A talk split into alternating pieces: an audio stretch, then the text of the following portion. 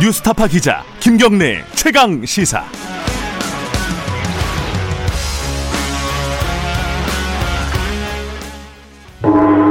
최강 시사 정치 사이다.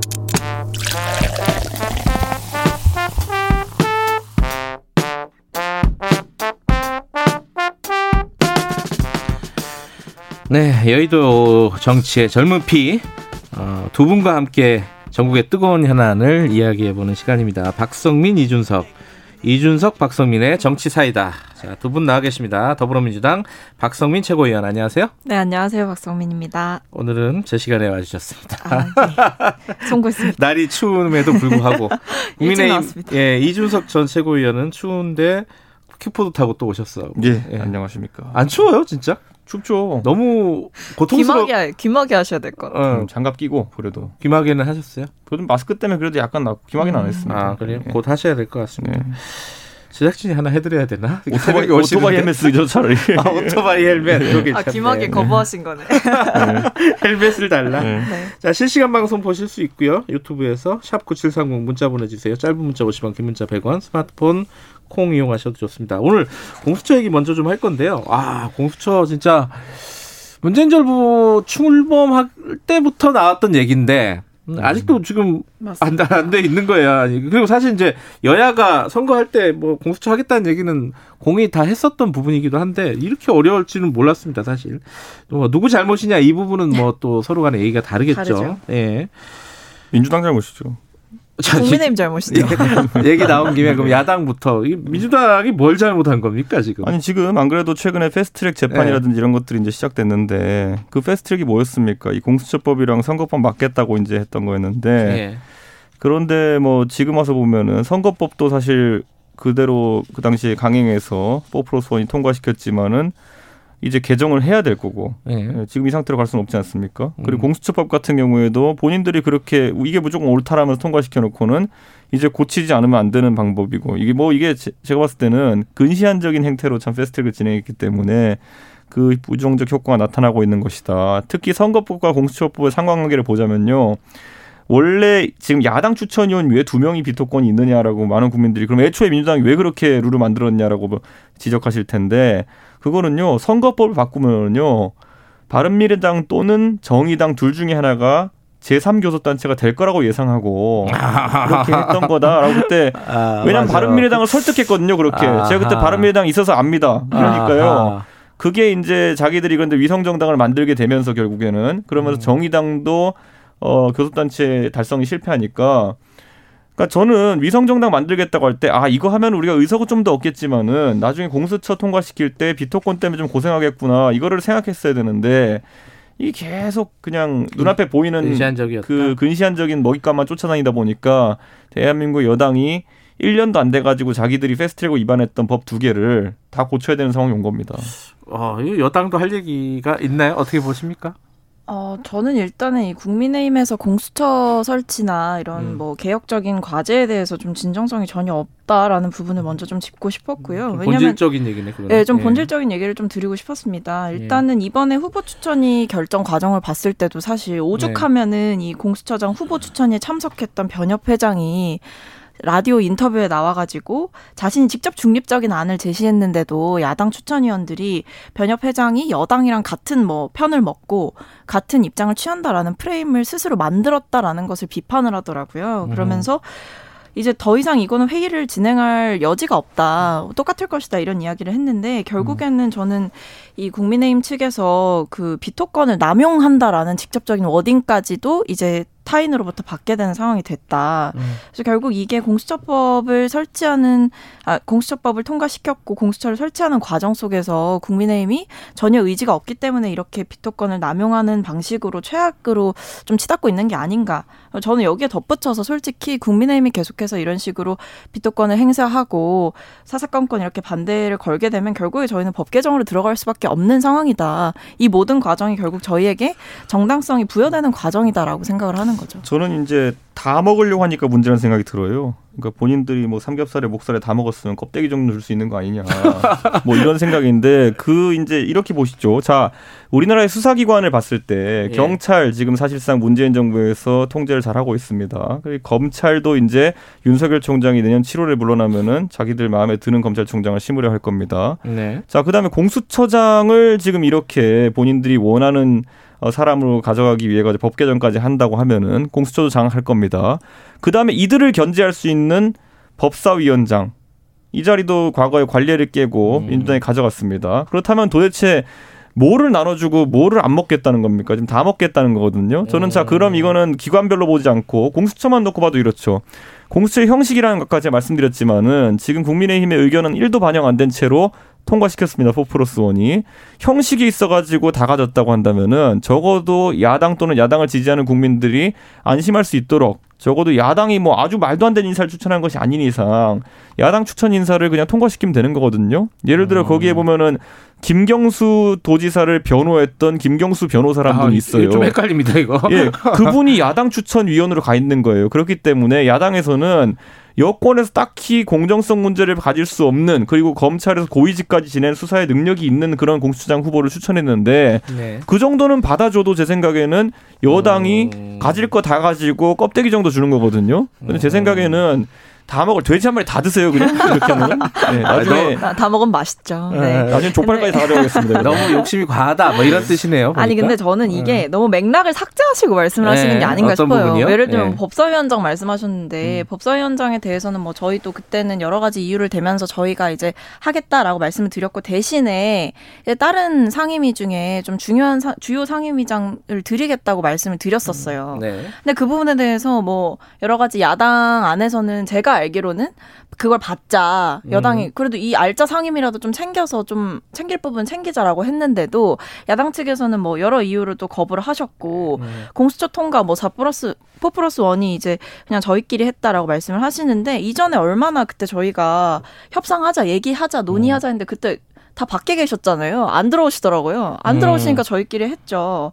그러니까 이런 식으로 이제 항상 본인들이 하셨던 행동을 다 잊으시고 그 음. 장애투쟁의 역사와 수많은 보이, 국회 본회의 보이콧을 비롯한 여러 가지 역사를 좀 스스로 지우시고 저희가 뭐 마치 처음부터 끝까지 다 혼자 한 것처럼 말씀하시는데 저희는 결국에 기다리다 지쳐서 두드리다 지쳐서 저희 는 저희가 할 일을 했던 거죠. 원래요 이게 보면은 새로운 것을 신설하는 데 있어서 가지고 저희가 대안이 없는 게 아니라 신설하는 것 자체가 부적절하다 생각하면 신설 안 하는 게 대안이에요. 예?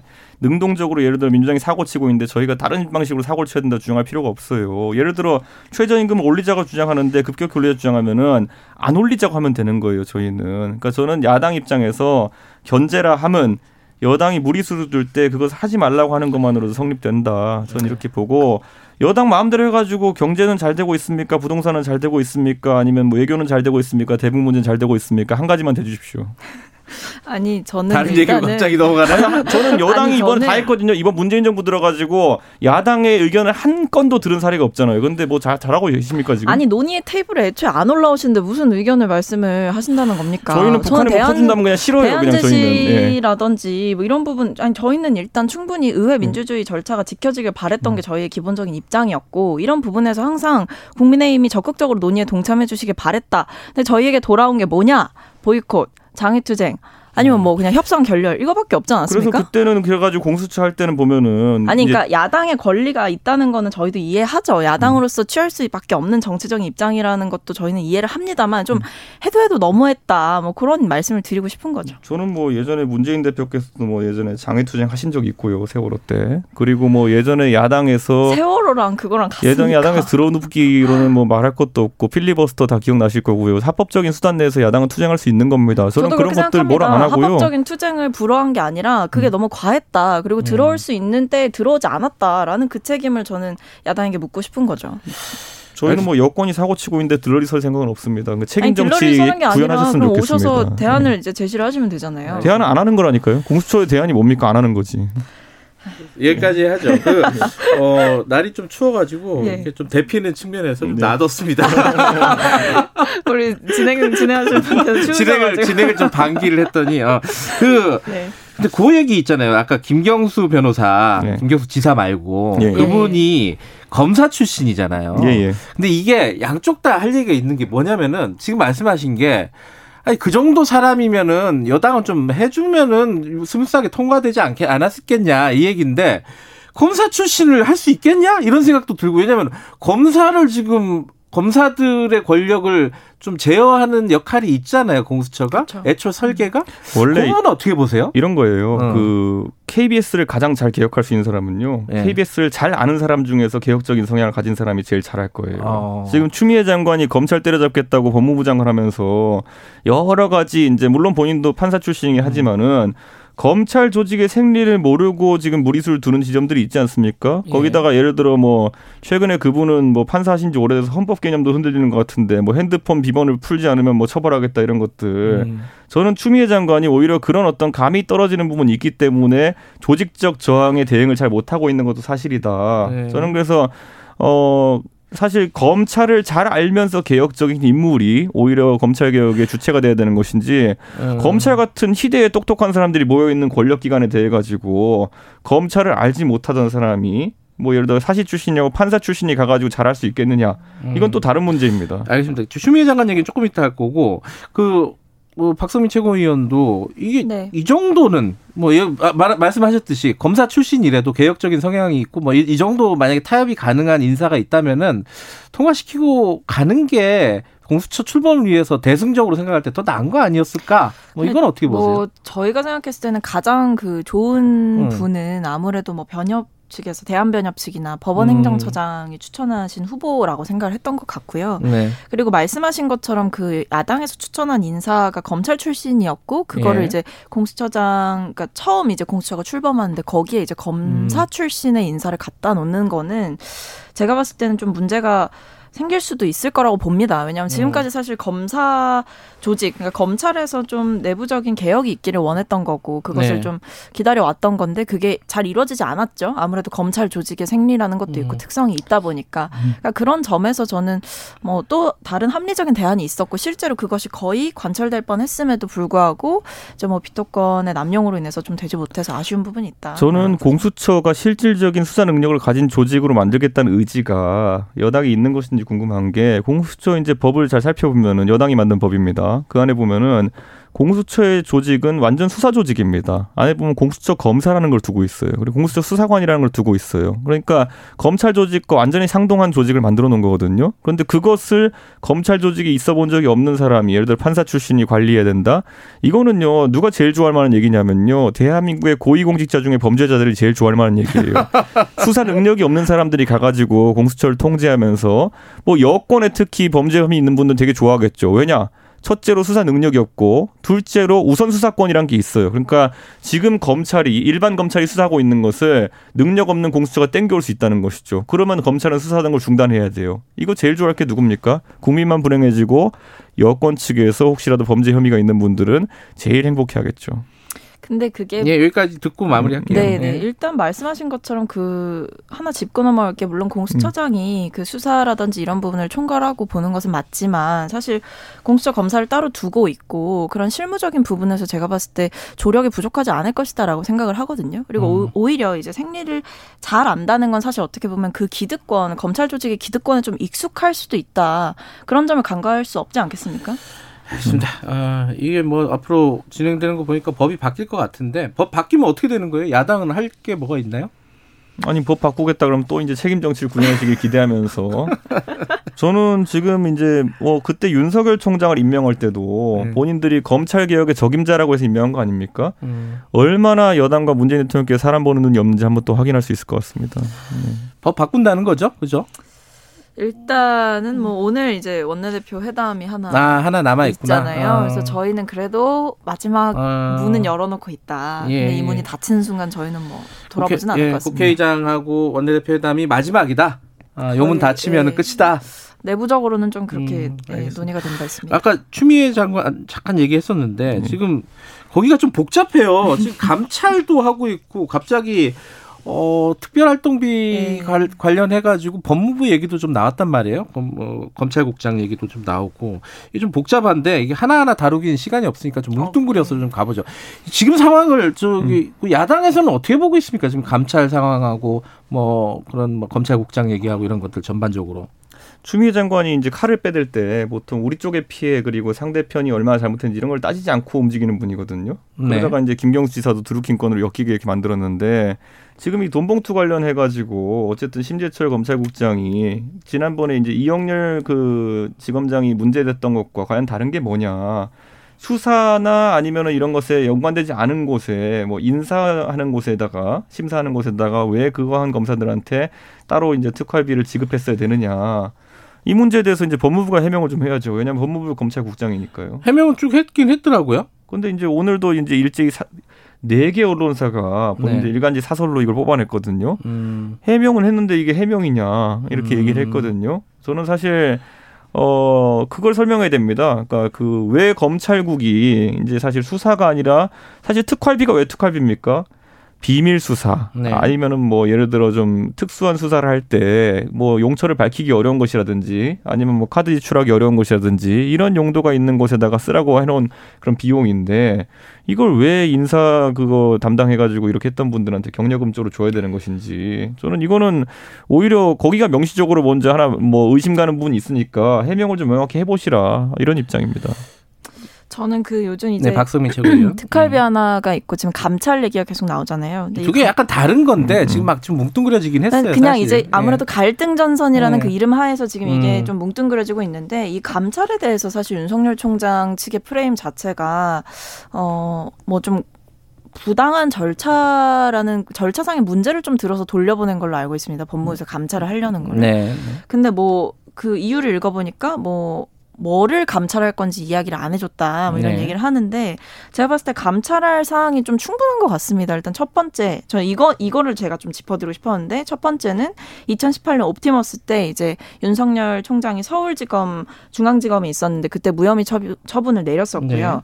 그리고 동시에 오늘 아침에 확인됐던 언론 보도에 따르면 이 옵티머스 사기 사건 조사를 할 때에 그 옵티머스 변호인 측이 이제 윤 총장을 직접 만났다는 그 기록이 확인이 됐다는 겁니다. 약간 말은 다르지만 어쨌든 뭐 지금 오늘 새로 나온 얘기예요. 네, 네. 예. 그리고 두 번째로는 이제 서울중앙지검장 재직할 당시에 이제 조선일보 사장을 음. 만났다. 이거는 뭐 워낙에 많이 음. 다뤘던 부분이니까 피고발인을 그렇게 만나는 것이 맞냐? 그러니까 이런 여러 가지 사안들이 사실 있는데 마치 아무 일도 없었다는 듯이 이 감찰이 완전하게 부당하다라고 이야기하는 것에 자- 대해서는 저는 좀 동의하기 어렵더라고요. 음. 특히 이런 그 감, 법무부 감찰하는 측에서 이 변호인의 출입 기록을 확인을 했다는 것 자체가 제가 봤을 때는 그 대면 조사라든지 이런 감찰을 해야 하는 이유를 한 번 더 확인해 준 게 아닌가 싶습니다. 방금 전에 피고발이냐고 하셨잖아요. 추미애 장관 지금 무수히 고발돼 있거든요. 아무도 아무도 만나면 안 되는 겁니까? 저는 아니 뭐 제가 예를 들어 사장의 입장 자체가 추미애 추미애 장관은요 동부지검장 절대 만나면 안 되는 거고 지시도 하면 안 되는 거고요. 왜냐면 엄청 고발당해 있거든요. 그러니까 저는 이거에 대해 가지고 지금 고소라고 표현 못하고 고발이라고 표현하신 것 자체가 저는 뭐 그 건에 따라가 다르게 적용될 수 있는 부분이 있고 저는 아까도 이제 뭐 옵티머스 건에 대해서도 윤석열 총장이 과연 이제 중앙지검 시절에 이 사건을 무마했느냐의 문제인데 옵티머스 건에 있어가지고 환매 중단 사태가 발생한 게 올해입니다. 올해는 중앙지검이 아니라 대검의 검찰총장으로 있던 때거든요. 자 그러면은 펀드가 환매 중지가 된 것도 아니고 굴러가고 있는 상황 속에서 문제 발생해가지고 그 건을 처리한 것과 지금 이제 올해 들어가지고 환매 중지가 되어가지고 돈을 다 사람들이 떼어가지고 이제 피해자가 많이 발생한 상황의 수사는 다를 수밖에 없는 거잖아요. 아니 환매 중단이 일어났을 때 음. 그건 사실 결과적인 거잖아요. 최종 결과적인 게 환매 중단이라는 그냥 결국에 어떻게 보면 파산을 한 거잖아요. 음. 근데 그 전에 분명히 옵티머스나 라임 사태에서 봤을 때는 그 전조 증상이 분명히 있었다는 겁니다. 음. 거기에 대해서 정당하게 수사를 요구했던 측이 있었고 근데 그 수사가 뭔지 모를 이유로 인해서 좀 무너, 무마가 됐던 부분이 있었다. 네. 이런 부분에 대해서는 저는 검찰의 수사가 부실했던 점에 대해서는 당연히 책임을 통감해야 된다고 생각하고요. 당시 옵티머스 사건에 대해서 수사 의뢰가 들어갔던 곳이 어딜까 봤더니 윤석열 총장이 당시에는 이제 지검장이었던 그 시절이었다는 겁니다. 이런 자, 부분에 이게 저는 책임을 물을 수 있다는 거죠. 옵티머스 펀드 같은 것이 사실 말이 안 되는 상품이거든요. 그럼 이걸 통제해야 될 그런 기본 그 책임은 금감원이나 아니면 네, 이런 그렇죠. 정부 기관에 있어요. 금감원 누가 운영합니까? 문재인 정부에서 운영하죠. 거기에 책임을 묻지 않는 게 문재인 아니잖아요. 정부에서 네. 사실 그런 펀드 사기나 이런 것에 대해 가지고는 먼저 관리 감독을 해야 되는 것이고 검찰은 그 뒤에 명시적으로 어떤 혐의점을 특정해 가지고 고소가 들어오면 수사하는 것이거든요. 어떤 혐의로 들어왔습니까? 그때 당시에 제가 알기로는 이 판매하는 상황이라든지 자금이 통용되는 과정 속에서 좀 의심, 의심스러운 부분이 있었다. 이런 부분에 대해서 전 수사가 들어갔던 그거 전문가가. 금감원이고요. 만약에 검찰에 그런 금융범죄 수사하려면 남부지검에 그 특수사단을 둬야 되는데 존경하는 추미애 장관께서 해체하셨습니다. 그 어, 당시에 그러면 이제 어찌됐든 뭐 검찰총장이 그 언론 사주라든가 혹은 뭐 변호사를 만약에 만난 게 사실인지 아닌지 그 부분도 감찰을 하고 그러면 이 지금 뭐 법무부에서 돈 봉투를 줬는지 안 줬는지 그 부분도 조사를 하고 다 하면 되는 거 아니에요, 근데? 저는 국민들 추미애 장관 입장에서는? 감찰하고 싶어 죽겠어요. 동부지검장하고 무슨 얘기했는지. 예, 누가 감찰합니까 이거는 도대체. 저는 동부지검장에게 추미애 장관이 한 마디도 안 했는지 한 마디라도 했는지 저는 그게 더 심각한 문제라 보거든요. 음, 인사 조치는 왜 했는지 동부지검에. 알겠습니다. 자, 어 뒤에 분이 계셔가지고 여기서 마무리하고요. 아, 네. 예, 다음 주에 계속 이어가죠. 고맙습니다, 두 분. 예, 네, 감사합니다. 정치사이다 박성민 최고위원, 이준석 전 최고위원이었습니다.